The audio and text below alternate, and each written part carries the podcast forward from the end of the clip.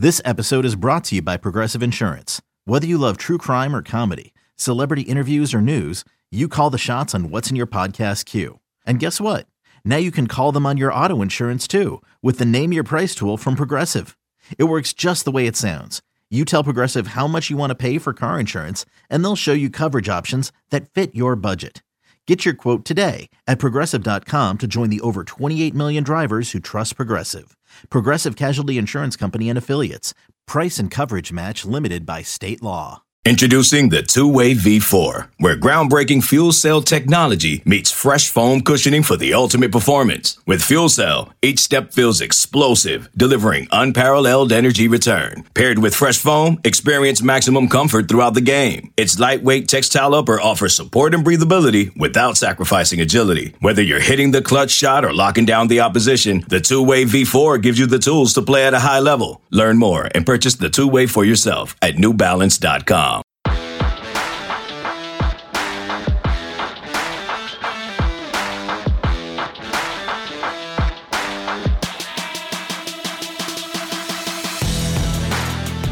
Welcome back to another edition of Through the Smoke, a Miami Hurricanes football and recruiting podcast here on the 24 7 Sports Network.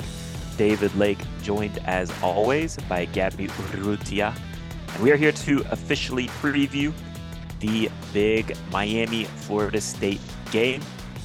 Uh, always a big one, no matter what Miami is dealing with, no matter what games each program is coming off of.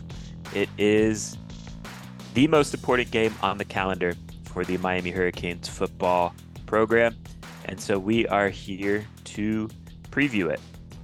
All right. So, Gaby, let's, like we always do at the top here, let's start with uh, injury talk as much as we can.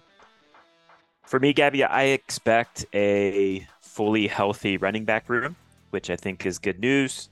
They've been kind of banged up here and there over the past month. Various players, honestly. So I kind of expect all the guys there to be good to go. Um, tight end Elijah Arroyo. Let's see. I'm a little skeptical on that. I know what Mario Cristobal said on Monday.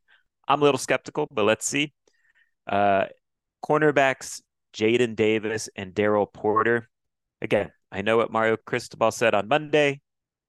Uh, the way I look at it as or is I I think there's a better chance that we see Jaden Davis on Saturday than Daryl Porter. So let's see how that plays out. And that's pretty much all I think we need to touch on there in terms of injury talk uh, with Miami. Again, Miami at Florida State, 3:30 kick and the game will be televised on ABC. This Miami FSU series, uh, Miami leads the all time series between the programs 35 32.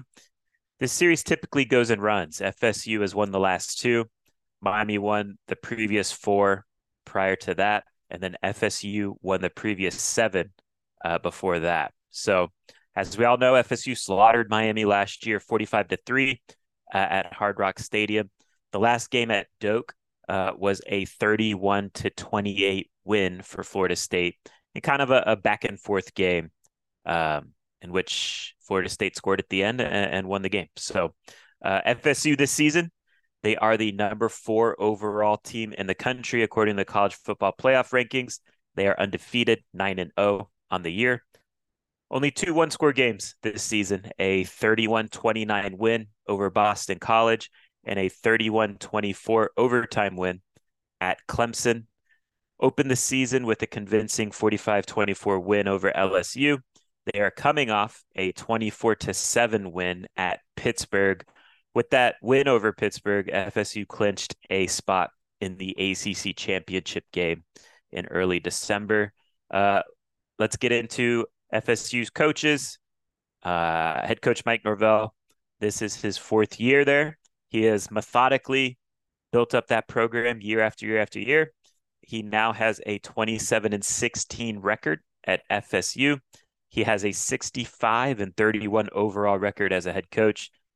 His first year at FSU, they went 3 and 6. Of course, that was 2020. Second year at FSU, 5 and 7. Last year, 10 and 3. Now they are 9 and 0. So definitely on a, a really nice trajectory there at FSU. Uh, Mike Norvell is a really good play caller, one of the best at, at dialing it up in the, in all of college football. That's definitely his superpower as a head coach. Their offensive coordinator is Alex Atkins. He is in his second season in that offensive coordinator slash offensive line coach role. He joined the staff as as the offensive line coach back in 2020, so he's on that original Mike Norvell Florida State staff. The bread and butter of Florida State is the counter, and Alex Atkins plays a big role in designing all of that out. On offense, they're averaging 39.6 points per game, which is ninth in the country, 458 yards per game, which is 17th in the country, 6.8 yards per attempt, which ranks seventh overall in the country. I would say they are more efficient as a passing operation. Um, in, in fact, they're they're kind of elite in that regard. I would say efficiency wise, they're pretty average when it comes to running the ball, but they are very explosive in both the passing phase and running phase of the offense. Situationally, they're converting 43.6% on third down, which is number 39 over on the country. They're converting 67.5% of their red zone trips, uh, you know, touchdown rate, which is 32nd overall in the country. So they're doing a nice job on offense, getting it done.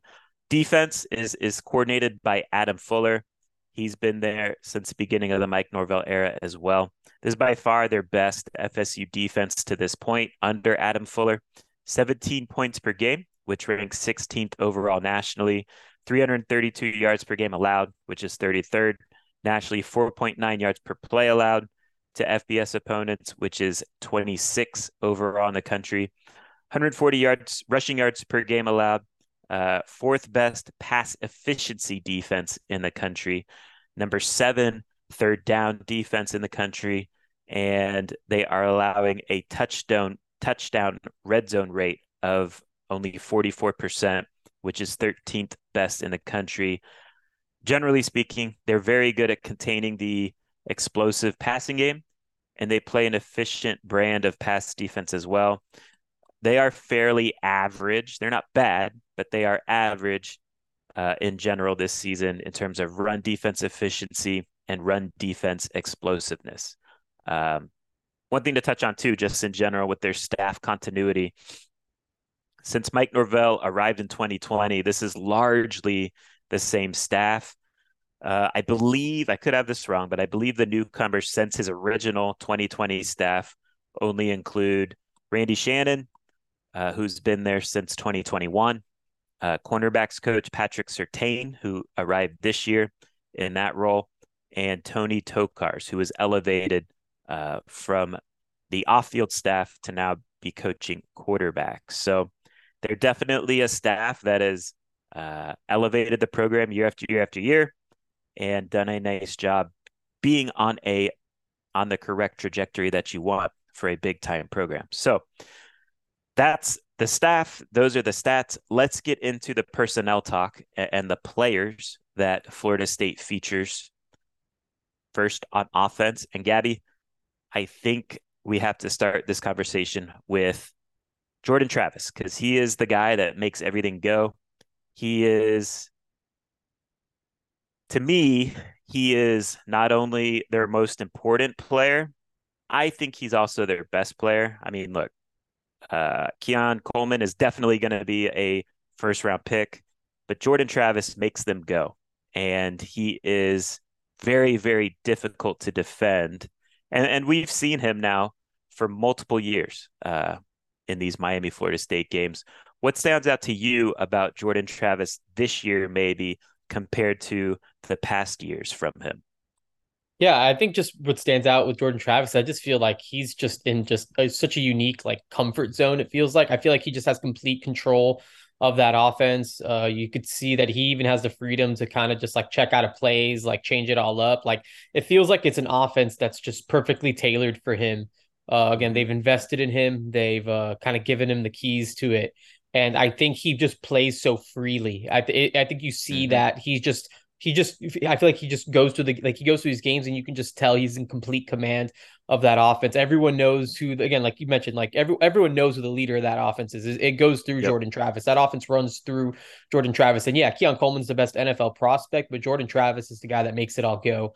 And uh, just watching just how much he's continued to take some of those next steps. I mean, it's the way that he just kind of drives that offense is is really impressive to watch. I mean, he's maybe not the just the best overall passer in the country, but I think he's a very very I think he's grown tremendously in that aspect in that phase of his game and he's he I mean he's to me he's a good he's a good passer. He he can get it done.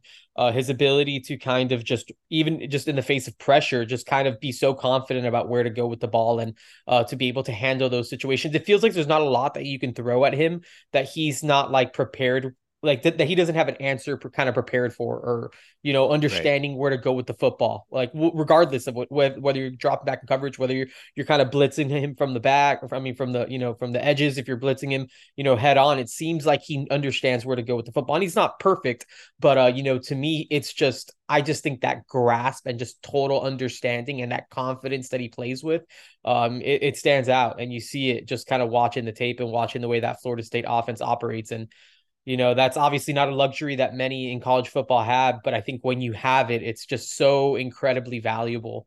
And it makes just total sense to see why this FSU offense is kind of humming and uh, why they're why they've been so efficient and so good. Uh, even you know, despite obviously having the weapons, and you know, I think the supporting cast is also really good, and we'll get into them. But I do think just what Jordan Travis does is is extremely, extremely impressive. Yeah, he's completing sixty four percent of his passes. 19 touchdowns, two interceptions, averaging 8.5 yards per attempt. Uh, he's definitely, to me, Gaby, one thing that stands out just about his progression of his career. He's definitely more of a passing quarterback this year than he's ever been. And that's, you know, he's still that tremendous run threat. Like he's still the best athlete on the field as well um, and, and he flashes that when he has to. But this year, he's really just doing most of his damage as a passer, and that's impressive to me. Just the growth he has shown uh, and development he has shown as a passer is impressive. He's in his sixth year, I believe, at the college level. And like you said, he, he's in total command, total control. To me, maybe his most impressive performance was this past week against Pittsburgh when he did not have Keon Coleman. He did not have Johnny Wilson. They were both held out of the game with minor injuries, I guess. Uh, and he went 22 of 36 for 360 yards and one touchdown.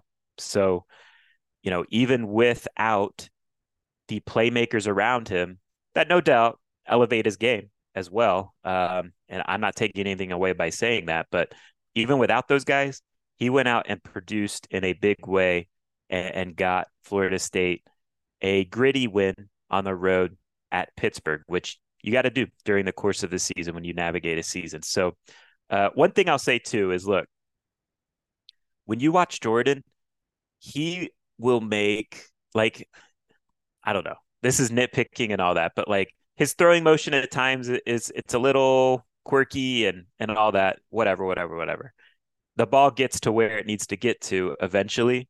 But some of these throws he makes on the run to me are like special, special elite throws. Now, he does have some inconsistencies with his accuracy at times. I think those those inconsistencies happen fewer and fewer and fewer this year than we've seen from him in years past. Uh, but really, what stands out to me is like, okay, a defense will have him dead to rights. He will make that defender miss and he will scramble from the pocket. And these receivers know how to execute a scramble drill. And Jordan will flick a ball 20 yards downfield like an NFL quarterback will while he's sprinting at full speed. He flashes some really elite stuff at times that if you're a defensive coordinator and he does that to you, I don't know what you do. Yeah, I mean, just what everything that he's able to do is is just good. And again, I, I just think the way that he's just continued to progress, it's it's obvious that this year is just that next step, that next level, that next kind of tier in his development. That who knows that I mean, you know, like again, I, I think it's just with guys like Jordan Travis, where you know they're kind of going through that process, you get to this point, and this is what you hope that they can kind of become. And I feel like Jordan Travis, and again, I think it started with just at the top of Mike Norvell pouring into him and sticking with him and developing him.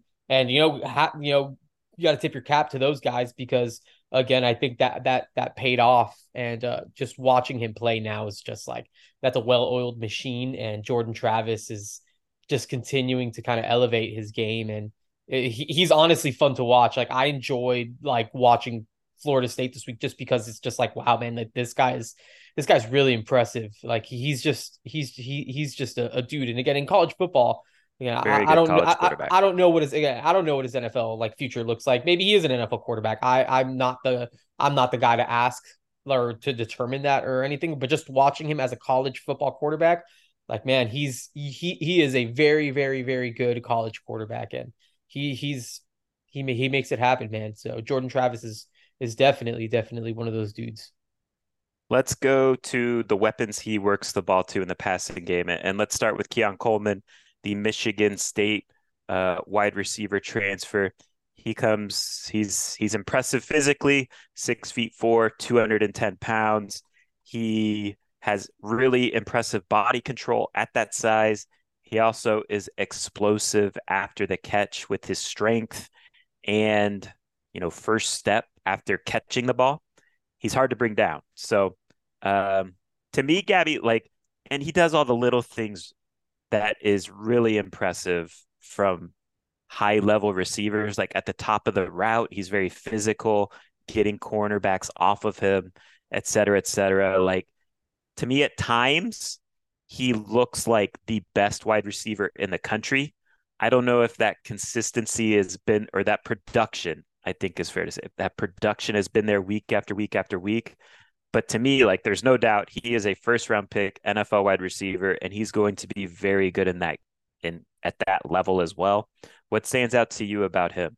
Yeah, and, and it, it's kind of like where I was gonna like. I think when he has those moments, like when it kind of just comes together for him, he do he does look like he's he you could put him in that conversation like or you can ha- you can pose that question is is Keon Coleman the best wide receiver in the country and obviously you know Marvin Harrison Jr. you right. know that's that's where everyone's head kind of goes but Keon Coleman has had moments this season yes. where it's just like um are, I mean are we sure like are we sure it's Marvin right. Harrison because this guy exactly. is is is pretty pretty big time and you know the basketball background you know all that stuff you can tell he's he's an extremely impressive athlete uh, I think when he was coming out of high school, he was committed to Kansas at one point, and he was going to like play basketball at Kansas, and then he went to Michigan State because he was going to like also play basketball at Michigan State.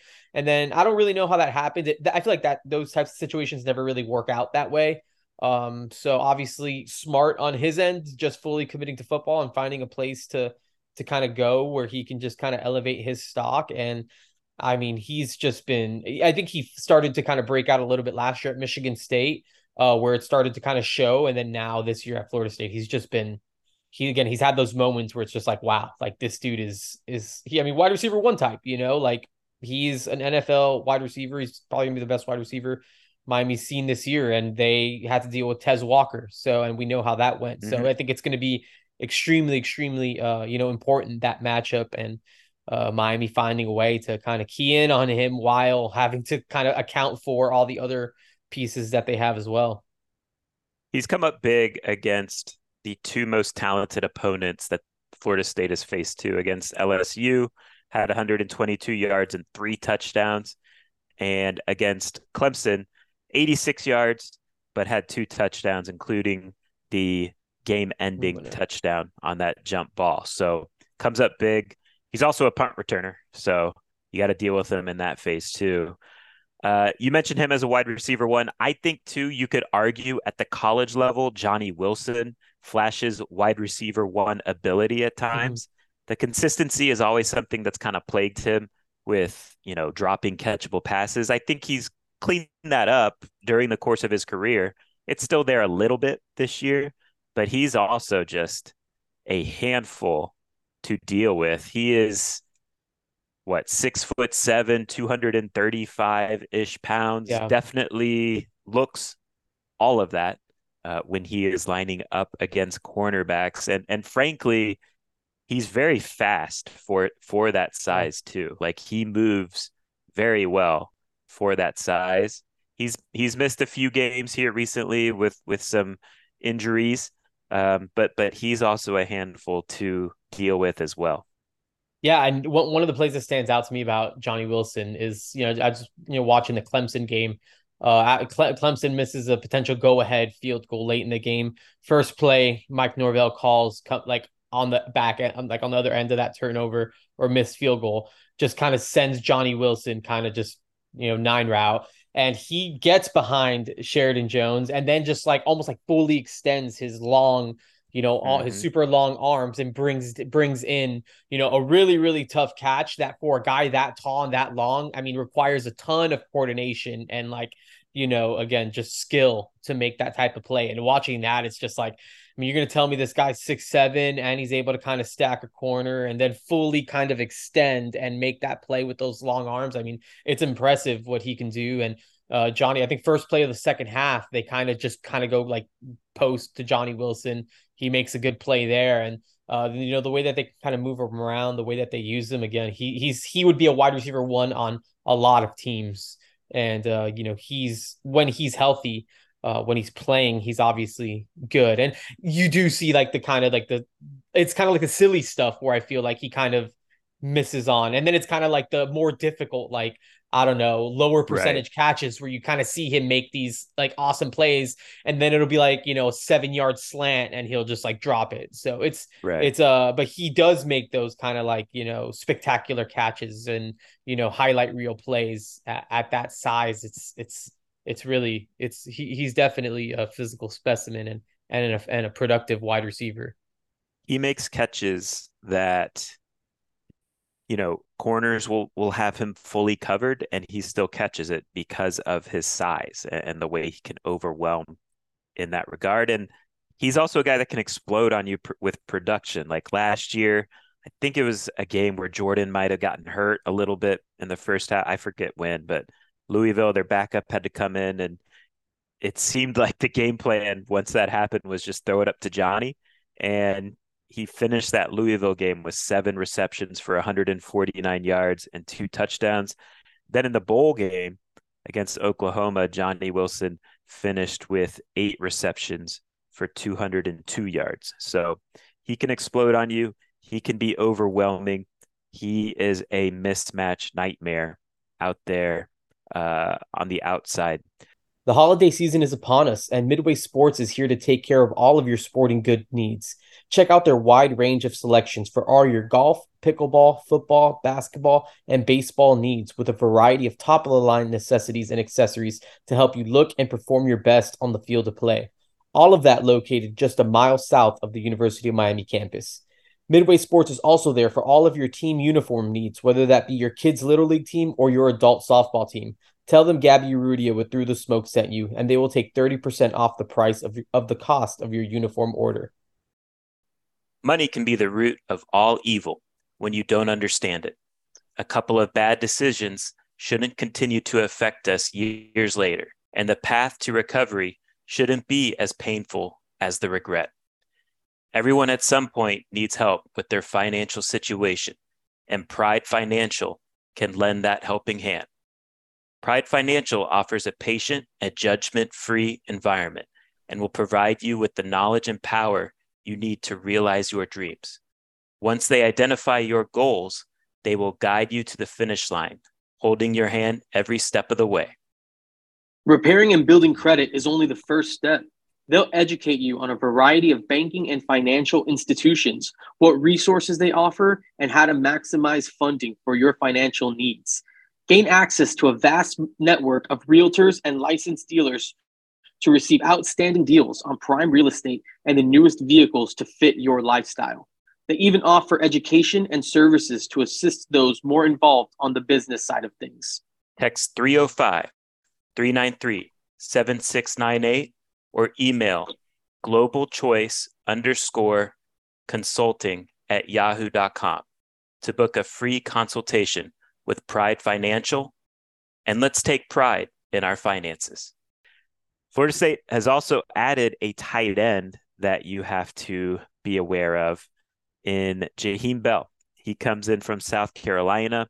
He's kind of an interesting type of tight end because he's an athletic. Like I kind of view him, Gaby, as like a he's a tight end in like a big running back's body, yeah. if that makes sense. Like he's six foot three, 240 pounds, moves kind of like a big running back. Um, and, and, so he's he's a nightmare after the catch. And he actually, like we're talking about Keon Coleman and Johnny Wilson, Jaheim Bell leads Florida State in yards after the catch right now going into this week's game. 31 receptions for 365 yards. They primarily use him in the in the short passing game, like on little rollouts and stuff. Yeah. But he's certainly a a guy you have to be aware of. You know, he can definitely move the chains, pick up first downs, et cetera, et cetera. Yeah, and they use him out of the out of the backfield sometimes too. Like he's a guy that they'll give a handoff to. Uh Jaheim Bell is uh, is another one that just man, it's just like you keep, you know, we you can just stack the personnel that Florida has on offense, and it's just like you just keep going, and all these guys are are really, really, you know, and they all bring something different, like Jaheim Bell and what he does. And I know, like, even just from a mind, like, like from a mind perspective, like I think Jaheim Bell and what he does, I think, is a lot of the ways that they vi- envision using a guy like Elijah Lofton in the future. So for those that follow the recruiting and are in tuned with Elijah Lofton, Miami's tight end commit, I think they see a lot of similarities between Elijah Lofton and a guy like Jaheim Bell. And so he's a guy that can kind of do a lot of different things for them. Uh, you know, they use him as kind of like, even though like they'll use him as a blocker in the run game. Like they'll, he'll, he's a guy that they'll kind of bring around almost like you know motion him and use him as almost like a lead blocker at times. Uh, so he does a lot of really really cool things for them in that offense, and he's someone that it's just like you can't lose him because like you can be you can like lock it you can like lock lock down Keon Coleman and Johnny Wilson, but like if if Jaheim Bell is left un- unattended or like you kind of just he's someone that can really really hurt you, and Miami has struggled with tight ends at times this year, and Jaheim Bell to me is is a key matchup in this. Uh, you know, just for Miami's linebackers or whoever it is that gets the task of kind of having to to follow him around. Uh, you know, he's he's a mismatch just because of how athletic he is at that size and the physicality that he brings and how hard he is to bring down. So yeah, it's I mean Jaheim Bell is another one that's that's that's a very very good football player. Tom Morlock is there other tight end? He's starting to come online. He's uh in this recent Pittsburgh game, he caught four passes for 80 yards. So he's another guy to know at tight end. Uh, I would say too, Ja'Khi Douglas is a guy to keep an eye on this week. He was elevated into a, a bigger role uh, against Pittsburgh this past week uh, with their guys at wide receiver being held out. And Ja'Khi Douglas came up big, six catches for 115 yards. He runs a nice little slot fade, as Miami fans will remember from that 2021 game. Also, too, Florida State does a nice job of running some screen game with their running backs. Trey Benson, 16 catches, 197 yards, and one touchdown. Lawrence Toafili, 17 catches, 147 yards, and one touchdown. So those are things to keep an eye on there. How about their run game, Gaby? I think it yeah. starts with with Trey Benson, who's a load at what six foot one, 220 pounds or so, and he also has very nice downhill speed. When he gets going, you're probably not going to catch him. Yeah, I, am a big Trey Benson fan. Another guy who I think is going to be playing on Sundays. Uh, I think that he's extremely, extremely talented, and you know, just the way that he runs the ball is obviously, you know, lot, he brings a lot of physicality, but he kind of also has that extra gear, uh, the ability to kind of bounce off tackles, kind of hit holes, his ability to catch the ball out of the backfield. I forgot which game it was. Maybe it was early in that Clemson game where he kind of just had to like turn his whole body around essentially and bring a ball in. Like mm-hmm. he, he he flashes like the ability to. I think all the running backs like that's something that just stands out about that backfield. Like Lawrence Toafili, I think is a very impressive pass catcher out of the. Backfield. He's backfield. a sneaky important player for them. The way yeah, they I think, used yeah, Toafili, absolutely, definitely. I think both those guys are. I mean, Benson gets a lot of like the, the the the juice and all that stuff. But Toafili is a guy I feel like they give that gets plenty of burn, and again, just the way that he's that they utilize him out of the backfield is impressive. But Trey Benson is, you know, I think he's a I think he has a chance to be an NFL running back, and uh, you know, I think he's a I mean he's a really good player, and it's going to be you know, it's going to be it's going to be tough. You know, it's it's a lot of firepower on this offense, a lot of guys that can get you. And obviously, we saw. I mean, for the Miami fans from last year, I mean, they just countered Miami to death, right? And Trey Benson yep. had a huge, huge day with that. So obviously, I mean, I expect Miami to be a little bit more prepared for that. Um, I think they're going to obviously going to handle that a little bit better. But that that Florida State running game is kind of like their pillar, right? That counter is their pillar. Um, that their key play on offense, and that's what a lot of that offense is kind of built on is just establishing that counter. So, um, yeah, I mean, Trey Benson is going to play a major, major role in this one. 641 yards this season, averaging 6.6 yards per carry, eight touchdowns. Jordan Travis, of course, a guy to keep an eye on. I think particularly in the red zone in terms of like design runs, he does have seven touchdown runs. And of course, too, Jordan Travis can scramble at any time and hurt you that way in the run game as well. How about the offensive line, Gaby? To me, just my impression of them, I think, you know, again, especially going back to 2020, Mike Norvell's first year there, they've kind of methodically improved the offensive line. I think this is the best off overall offensive line that they've had during this Mike Norvell era. I think in particular they're they're good in pass protection. I think the run blocking can be up and down at times. It's not bad. Um, it's just maybe average to above average, which I, I, I feel like the pass protection for the most part is pretty consistent. Yeah, I think it's a, it, I think it's it's a big offensive line too. I mean, I think it's definitely the best. and again, it's true. True. Just a, a couple years ago, I felt like that offensive line was just like a total disaster. But Alex Atkins is a is a great offensive line coach, and they've done a good job with you know, kind of finding, I mean, finding guys in the portal to kind of come in and also developing some guys. Uh, you know, Maurice Smith is a guy from down here who I feel like has been in the program for a long time that they developed. Um, you know, and then getting a couple of those portal additions too has been has been helpful for them. So yeah, I mean, it's I think it's a it's a really good offensive line. Uh, you know, comparatively to what we've seen from them in the past, and really, I think just what Miami's just seen this season. Like, I think uh, FSU's in that top tier of offensive lines that Miami's had to kind of go up against this year. How about on defense? Who who stands out to you? Where do you want to start the conversation on defensive personnel? Yeah, I mean, I, I think maybe just along that defensive line. I mean, I think they get. I mean, to me, honestly, someone that flashes just a ton is Patrick Payton, uh, the Miami native, uh, that kind of comes off the edge for them. I, I think he he does a lot of good things. I feel like he's really, really kind of coming along uh here. At what? So he's a probably redshirt sophomore at this point um, you know, he's someone that that absolutely stands out. And then, you know, Braden Fiske in the middle of that defensive line uh, is someone that that shows flashes. And then, of course, Jared Verse, their you know star pass rusher, edge rusher, who you know is definitely built like an NFL defensive end, and uh, you know displays you know tons of explosiveness and and different things like that. Those are just up front. Uh, I mean, Kalen DeLoach is a linebacker I like a lot too. Renardo Green in the secondary. Uh, and Shyheim Brown is the safety I like a lot too. So I, I, think they got again. I think it's it's a talented defense that has a lot of guys, um, you know, to kind of consider and and be kind of weary of. Yeah, Jaden Verse, Braden Fiske are guys that play with a lot of physicality, and they are impressive in that regard. Patrick Payton, a good pass rusher. Uh, so on third and longs, he's a guy to keep an eye on. I am impressed by the way Kalen DeLoach has taken yeah. a step this year. He's He's playing he's really, really good. good. football this year. Mm-hmm. So, you know, he's a bit he's his superpower is speed. So he's not like the biggest linebacker. He's maybe I think he's listed at like 210 and he kind of looks that big too. But he does play fast. He plays violent. He made a game-changing play against Clemson. Yep. And he's definitely elevated his game to a a nice level this year. The other linebacker, Tatum Bethune, also very good. I, sure. One thing that stands out about their linebacker group is they do like when they do get to ball carriers, they, they play with violence. They will pop you. And I think that's important from that linebacker group. So they they play with that physicality. And and you mentioned Shyheim Brown. You know, he's a guy that the more I watched Florida State, I didn't like I didn't really go into watching Florida State thinking or expecting much out of the set. I don't know. I didn't have any opinion, I guess is the best way to say it, of Shyheim Brown.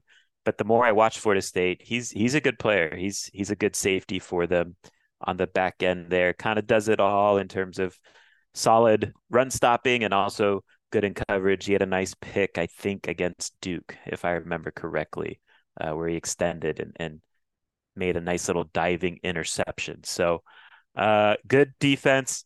You know, definitely play with speed, and um, yeah, it, it's by far the, the most consistent and the best Florida State defense of this Adam Fuller era. How about special teams? I think they've also cleaned some things up there year over year with kicker Ryan Fitzgerald playing at a much more consistent level this year. He's 11 of 12 on field goal attempts. He was kind of up and down in previous seasons. And then Alex Mastromano averaging 46 yards per attempt as a punter. That is definitely getting it done at a high level. Kick return, Deuce Spann uh, had a big momentum changing uh, kick return for a touchdown against Duke. Showed some nice speed as a gliding kind of six foot three, six foot four wide receiver. Once he hit the crease, he was gone. And then Keon Coleman, they got back there on punt returns. He's averaging 9.9 yards per punt return. That's essentially a first down. And that means you are getting it done at a high level in that phase. So, anything stand out to you about special teams? I know Florida State puts a lot of emphasis on special teams, and yeah, they're they're performing at a pretty at a high level in that phase as well. Yeah, I mean, to me, Mastromano, the the punter, just seems like you know. I, again, I don't know what the what the nation's punters look like, but I mean, to me, he looks like you know one of the best punters that I've you know that I've kind of watched or seen so far. I mean, he just seems like he's just got a a nice leg on him and he has just a good kind of touch on it. So Mastromano seems good. Uh, you know, to me, Keon Coleman returning punts again. It's think it just kind of goes back to like you know, your best players play special teams. And if Keon Coleman's like one of your your dudes back there returning punts, and you know, I think that uh, you know, I think that's always a, a big thing to get the best the the ball into the best the hands of your best football players.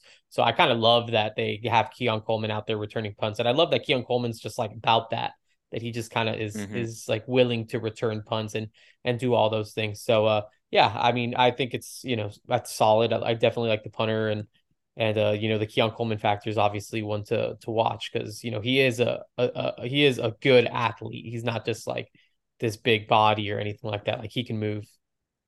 All right, so let's take a break, and then on the other side, we'll talk about this game from a Miami perspective. When you need mealtime inspiration, it's worth shopping Kroger, where you'll find over 30,000 mouthwatering choices that excite your inner foodie. And no matter what tasty choice you make, you'll enjoy our everyday low prices, plus extra ways to save, like digital coupons worth over $600 each week. You can also save up to $1 off per gallon at the pump with fuel points. More savings and more inspiring flavors make shopping Kroger worth it every time. Kroger, fresh for everyone. Fuel restrictions apply. All right, we are back. Gaby, you know the drill. In this part of the podcast, we discuss three things that we want to see from a Miami perspective against the opponent. So I'll give you the floor here. Yeah, I mean the first, uh, I mean might, might be a really big ask, but I mean just uh, you know, to me, you, you mentioned the two games that were one score games, and I was just trying to find, like, I guess, what was it about those games that kept him close against Florida State? Um, that Clemson game, which you know, really, I think you know, it was a winnable game for Clemson. I think Clemson could have won that game. Uh, I think that was Cade Klubnik's best game to date. You know, just of you know of this season at least. Uh, completed sixty six percent of his passes, 25, 38, 283 yards, one touchdown. Uh, I don't think he threw a pick. The only turnover was you know a, a, that Caden Deloach uh, strip sack that led to uh, fumble return touchdown. for a touchdown.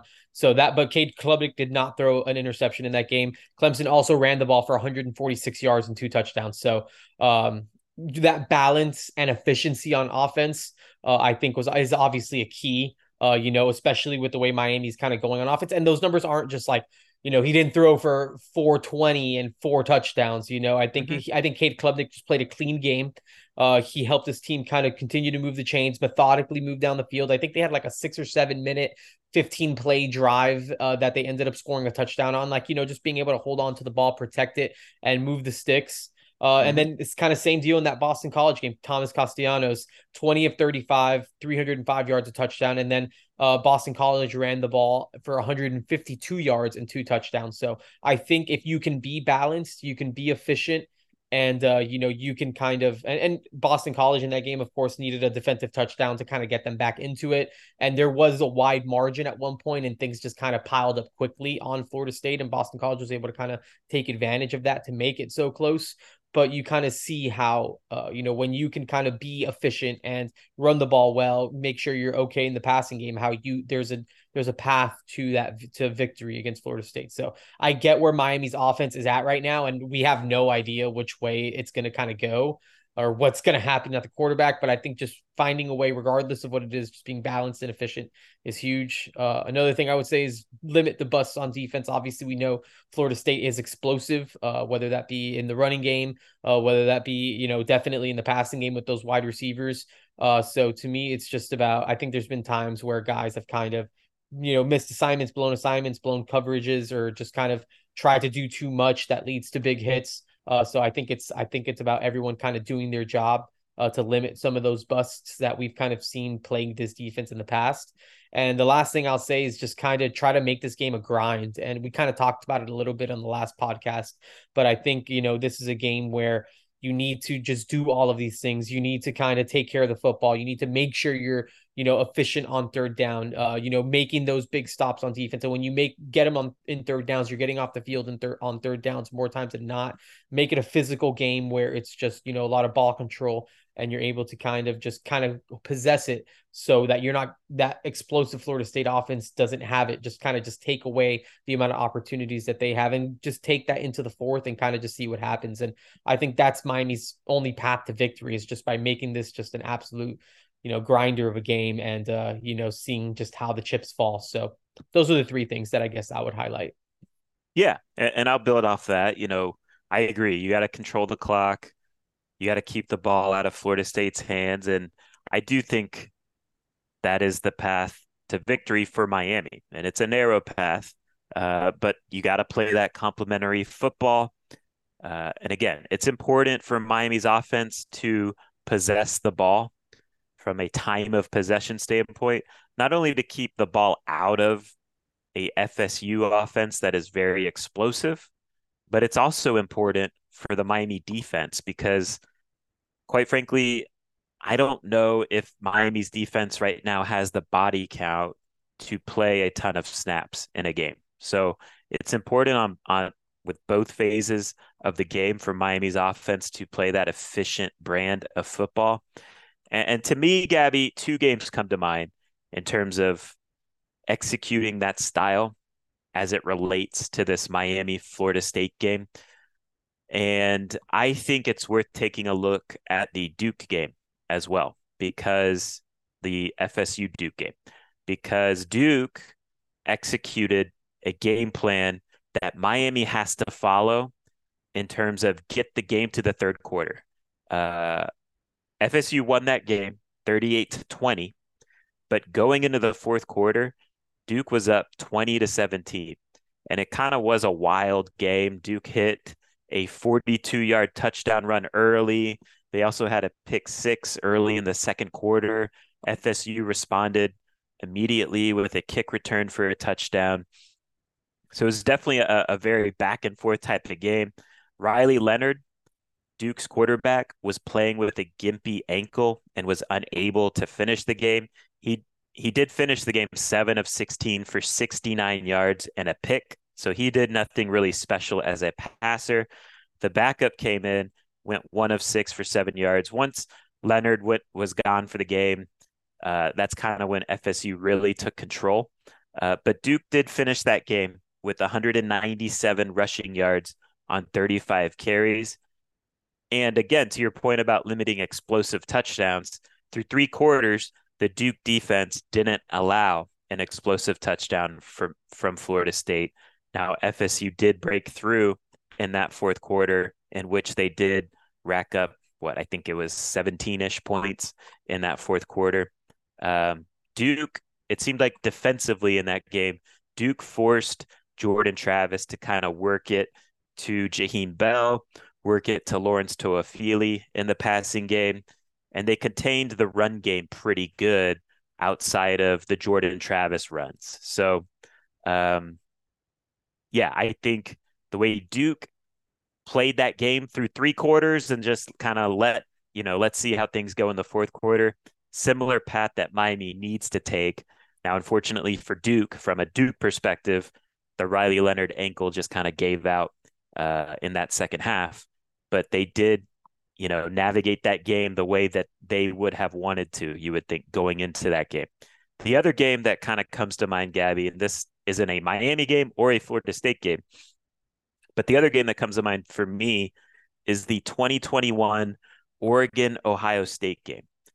In 2021, Mario Cristobal executed this type of approach to go win 35 to 28 over Ohio State and Columbus. Now, again, this Oregon team or that Oregon team much better than this Miami team.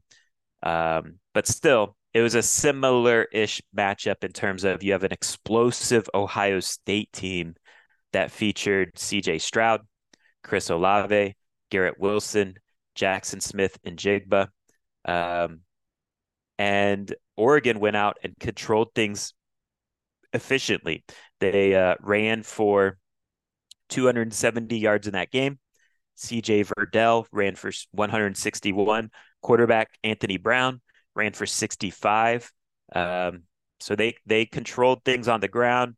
They got out to a lead early on and, and just kind of held on to that lead as as Ohio State's passing game found its stride late in the second half. Um, so again, I, I think that's another example of an efficient Oregon team beating an explosive Ohio State team. Now, Florida State is both explosive and efficient, and et cetera, et cetera. But this is the path that we're talking about that Miami has to execute to win on Saturday. Um, and, and to that point, right? Another thing I'll be looking for, Gaby, is I I do kind of feel like the first quarter is going to tell us what type of game this can potentially be. Again, Miami needs this to be kind of a grind out game.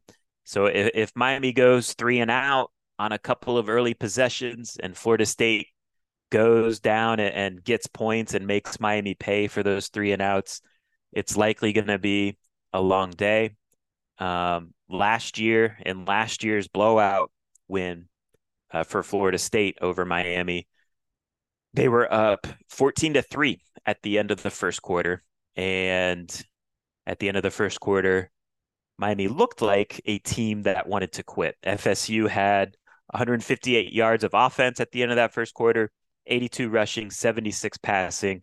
At the end of that first quarter, Trey Benson had 50 yards on four carries, and Ontaria Wilson bombed up Miami for a 56 yard touchdown. So pretty demoralizing start from a Miami standpoint in that game. And once no you fun know, for anyone. With if Miami gets down fourteen to three, for instance, this week they just don't have the horses to really yeah.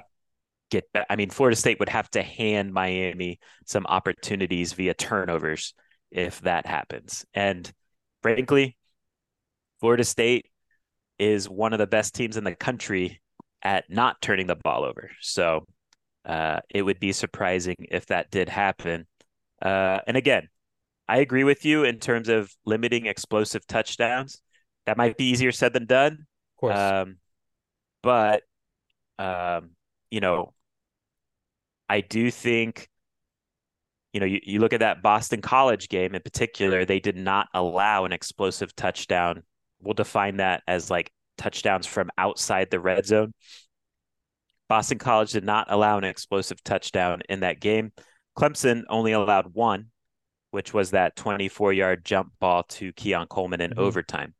Um, so, Florida State, by the way, I went and looked on the season, they are averaging two touchdowns from outside the red zone per game. So, in my opinion, you you, you can't even allow one this week if you're Miami. Um, so you just have to make them work the ball downfield. I'm curious how they how Miami will decide to defend this Florida yeah. State team because they have so many answers. Um, what would be your approach? Would you? I think I do think you have to take away the run game first. Yeah, and and just kind of live with the results on the outside in the passing game.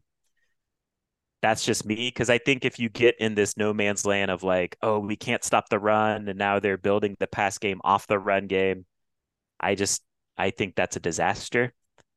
Um, so I think you gotta you gotta fit up the counter first. And you know, if Keon Coleman and Johnny Wilson are gonna beat your cornerbacks in one on one situations downfield, you gotta tip your cap. What do you think?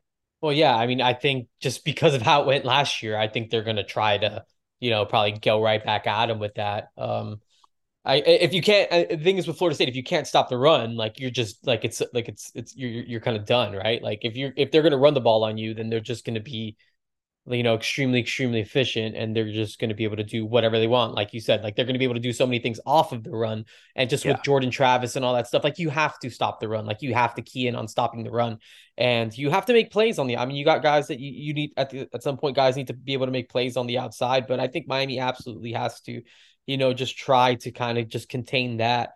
And uh, again, it's just about trying to make them one dimensional to an extent. They're going to get theirs, and those guys are going to, you know, be they're, they're going to run the ball, like they're going to do all that stuff. But I think, uh, you know, maybe kind of similarly to like again, maybe obviously not expecting the same result, but like how Miami really like keyed in on that Clemson running game, obviously limited Phil Mafah and Will Shipley, and that just made it harder for Clemson to kind of do everything else that they wanted to do, and they mm-hmm. still did what they could, and you know they were great with tight ends and all that stuff.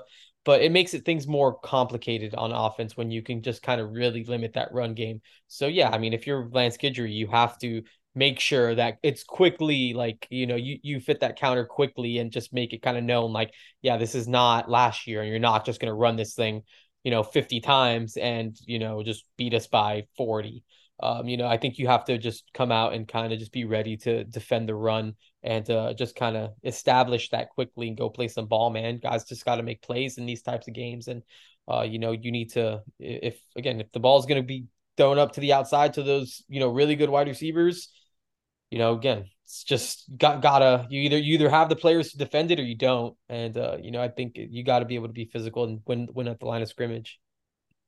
Yeah, I will say differences year over year uh, in terms of defending the run for both teams going into this week's game. I do think Florida State was a better running team last year for whatever reason. I don't know why, but they just were. Now they're a better passing team this year.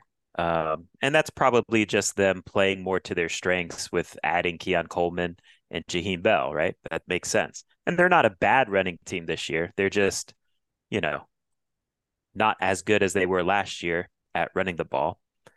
And from a Miami perspective, they are much better defending the run this year than they were last year. So uh, it is definitely a big matchup to watch in terms of how Miami does defending the counter and what then Florida State can do building off of that counter run. Because you go back and watch that Clemson game, Gaby.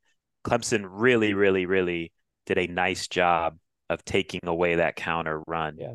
efficiency. Uh, and that was a four quarter game. Like I think when yeah. like that like that Clemson game, like again, obviously, I mean, they were a field goal away from you know potential a, a missed chip shot field goal away. And again, I feel like in that Clemson game, Clemson was the better to me. Clemson seemed like the better team in that game for like, you know, what like 58 minutes, and then it was a couple plays that went Florida State's way that really tipped the game over. But I thought Clemson controlled that game for a lot of it. Like I think that there is a you know a path, but again, I think it's you have to be so efficient and you have to be able to stop that run. You got you got to be able to do it.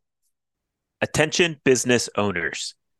Have you filed for the employee retention credit? Do the latest IRS releases have you concerned about your filing? Are you seeking clarity on your employee retention tax credit filing? If you've done your employee retention tax credit filing to a third party and have reservations about its accuracy, turn to the experts at Mucerino Furdock PLLC.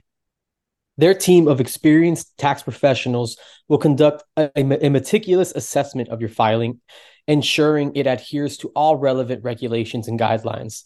Their rigorous evaluation process will leave no stone unturned, providing you with a comprehensive analysis of your employee retention tax credit submission. There's no hidden fees. They're here to help business owners who may have fallen victim to a third party scheme. Seek certainty in a complex landscape. Call Mucerino Furdock, PLLC, at 561 437 0414 or visit mucerinofurdock.com.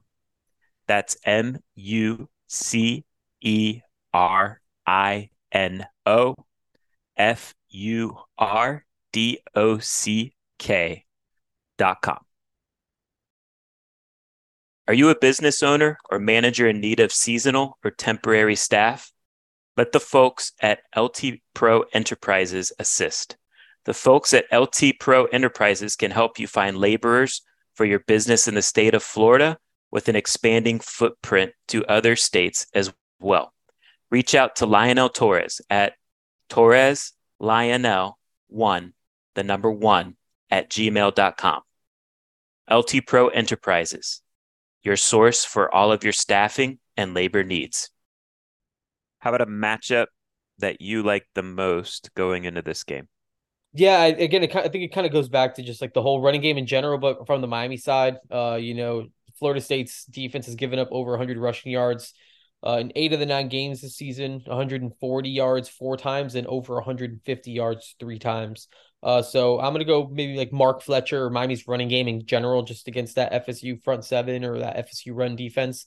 Um, I think that that's an area where uh, Miami can find some success, and if they find a way to run the ball efficiently, obviously that would uh that would go a long way. So um, I'm gonna go Miami's run game, most primarily Mark Fletcher uh, against that that Florida State rush defense. Yeah, I I think that's fair. Um, you know, look, I'm not saying. I mean, there there are some games this year where Florida State didn't do a great job of fitting up the run, and the Duke game was a prime example of that. They they had issues with Duke kind of getting to the edges, um, and, and having success in the run game in that phase. I also think too. Look, these these aren't bad players, so don't get me wrong, but like in terms of just physical, like, and they're physical players, but they're not like the biggest players. Like Kalen DeLoach is a good linebacker, but he is an undersized linebacker. Uh, Tatum Bethune, I would still classify as kind of undersized. Now he is a physical player, but he is kind of undersized. Uh, Patrick Payton, I think you can kind of move him around a little bit from a run blocking standpoint. He's not the biggest uh, edge setting defensive end, if that makes sense. Um, I think their corners too, Fentrell Cypress on the smaller ish, non physical side. Um, Kevin Knowles to me, who's who's a who's a DB that they play, not the most physical safety. So, you know, I again, they're not bad players. Um, but if you're Miami, that is your path, kind of running downhill at Florida State and, and trying to out physical them with your big uh, offensive line. So I agree with that. How about a matchup you're keeping an eye on? Yeah, to me, it's, it's someone we talked about earlier. It's it's Jaheim Bell um, against whoever's covering it, which I'm guessing he's probably to get matched up. I mean, I feel like they try to match him up with linebackers sometimes. Uh, you know, I think Miami has kind of struggled against tight end. Uh, think about the Clemson game, uh, Stool. Uh, you know, I think Wesley and KJ both got lost in coverage or just got beat in coverage. KJ was kind of, you know, made, you know, he tried his best, I guess. It wasn't too bad. But uh, I think Jaheim Bell could be a potential matchup, you know, problem. And um, I think Wesley's gone caught with his eyes in the backfield sometimes. I think maybe it was in the North Carolina game uh, where he kind of got beat for a pretty nice game. I can't remember exactly which one.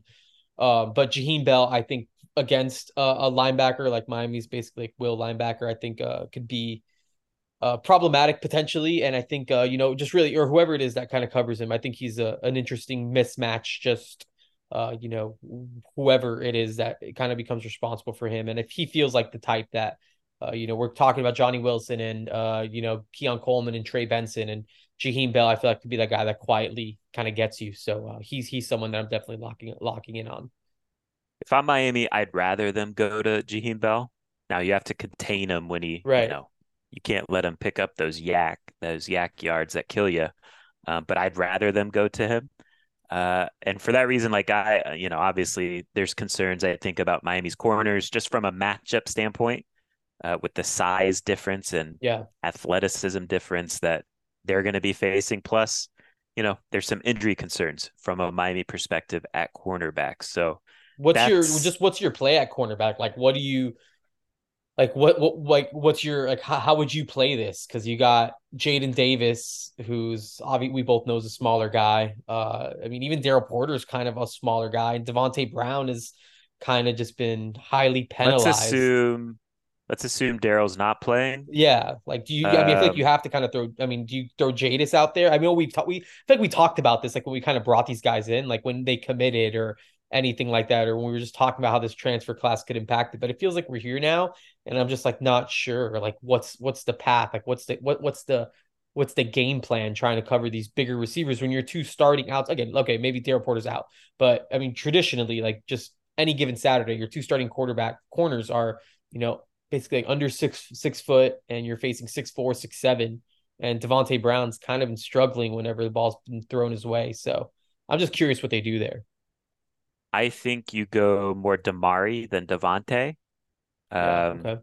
Against NC State, he played 21 snaps as a corner on the outside rather than being in the slot. So he got some work there against NC State. So I would go Damari, I would go Jaden Davis, and I would go to Corey Couch still at nickel. And um, you know, if you got to rotate in Davonte, you do that.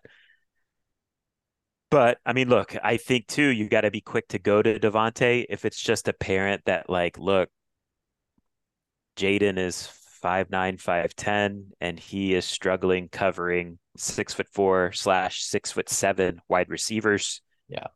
We have to put Davonte Brown in the game. So I think, you know, you just get a feel for it.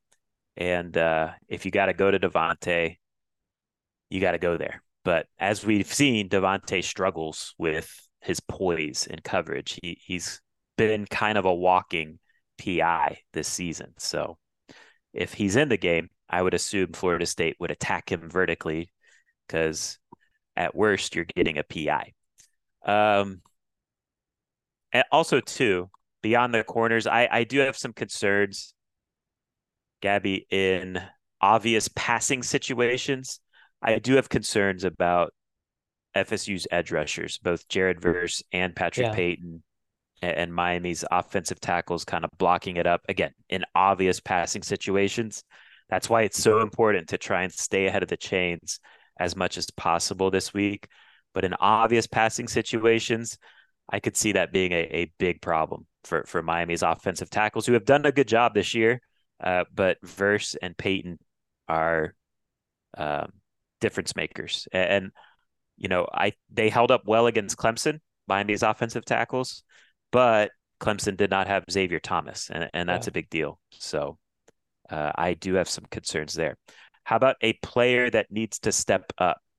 Yeah, uh, just to me again, I feel like just in these, I feel like when there has been sort of explosives, especially in the passing game, a wide receiver one type, like I just kind of go back to that North Carolina and that Tez Walker performance, and you know, I think about, you know, I think Cam Kitchens is someone I'm kind of looking at to be like, I feel like a lot of it falls on him on, you know, limiting some of that vertical, deep, uh, explosive game dating back to last year. I feel like it's been something that he's struggled at times with. Uh, so, you know, I'm Can hoping. I tell you something? Go ahead. I think that's interesting to bring up. But do you remember what Lance Guidry said this week? No. He said, uh, it's important this week to go back and look at the plays that opponents really, really hurt you on during the yeah. course of the season because Mike Norvell does a really good job of doing that as a play caller and throwing those looks at you as well. Yeah. Like he will dial up those looks as well. And so from that perspective, I agree with you. Like, yes, uh, I would assume we will see some looks that you know put Cam Kitchens in that similar type of bind on the back end in terms of um, are you going to cover the post or the dig? I mean, that's his issue, right? He yeah. always gets sucked up on the dig and the post, you know, either crosses his face or gets behind him. And um, I agree that he needs to be sound in that regard. Yeah. Yeah. I will go with Mark Fletcher. Yeah. Gotta gotta have another big game. How about potential player of the game? Yeah, to me, it's just I think if there if there's a potential player of the game on Miami side, right. I think it's going to be whoever's playing quarterback. Like I think if it's a, if it's again if we're talking about a player of the game, like Miami's potentially winning the game, like I think it's going to be whoever the, the quarterback play was good enough, was efficient enough, and I think if the quarterback play is good enough for Miami to win this game, then whoever is taking snaps is the MVP of this game because that means you probably protected the football and you did enough for this team to find a way uh, to get it done. So my potential player of the game is whoever in the world is playing quarterback.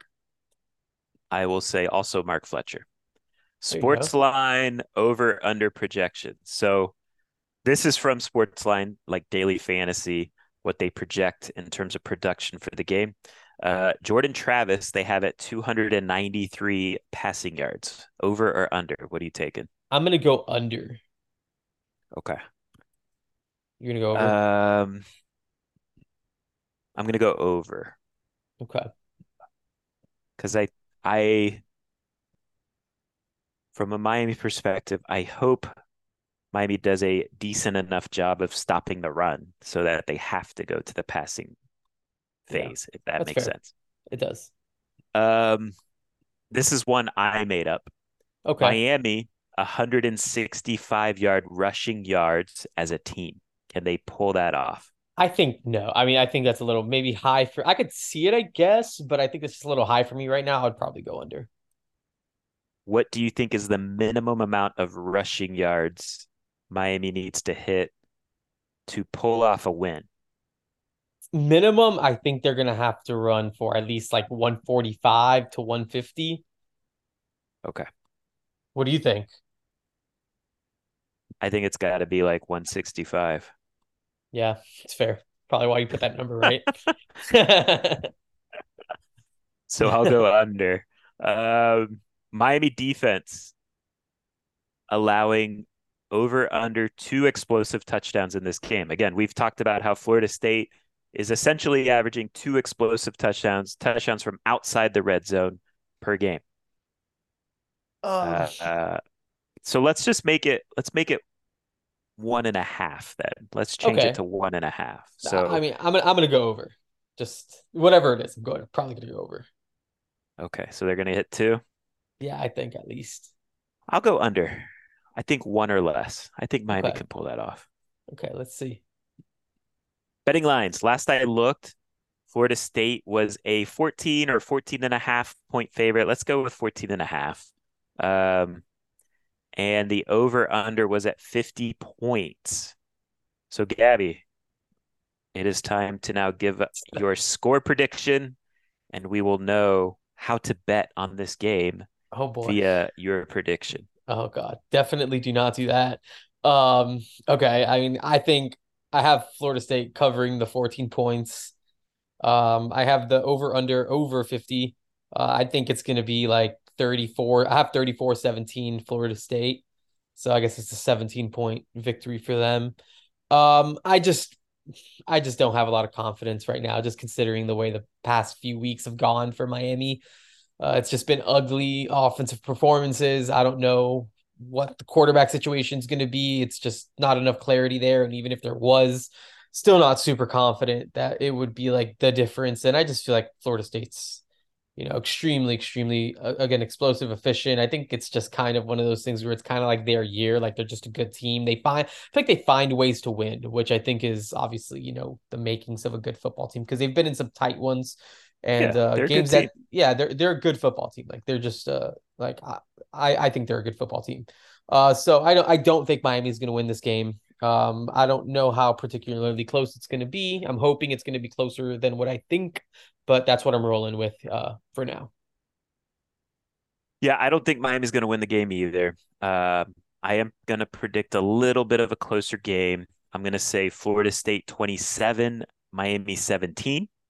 So a 10 point defeat for Miami. So that means Florida State does not cover, uh, but and the under is the play for me. So I I I am somewhat optimistic that Miami can make this a muddy game for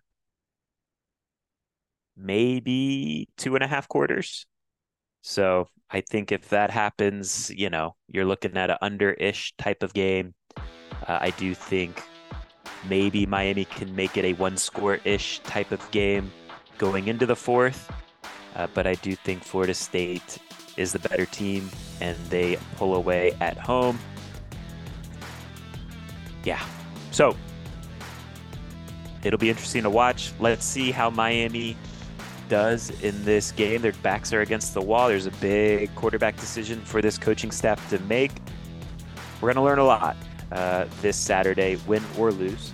And uh, we will be here to react to all of it in the Instant Reaction podcast. So, appreciate everyone for listening. Uh, until next time, take care.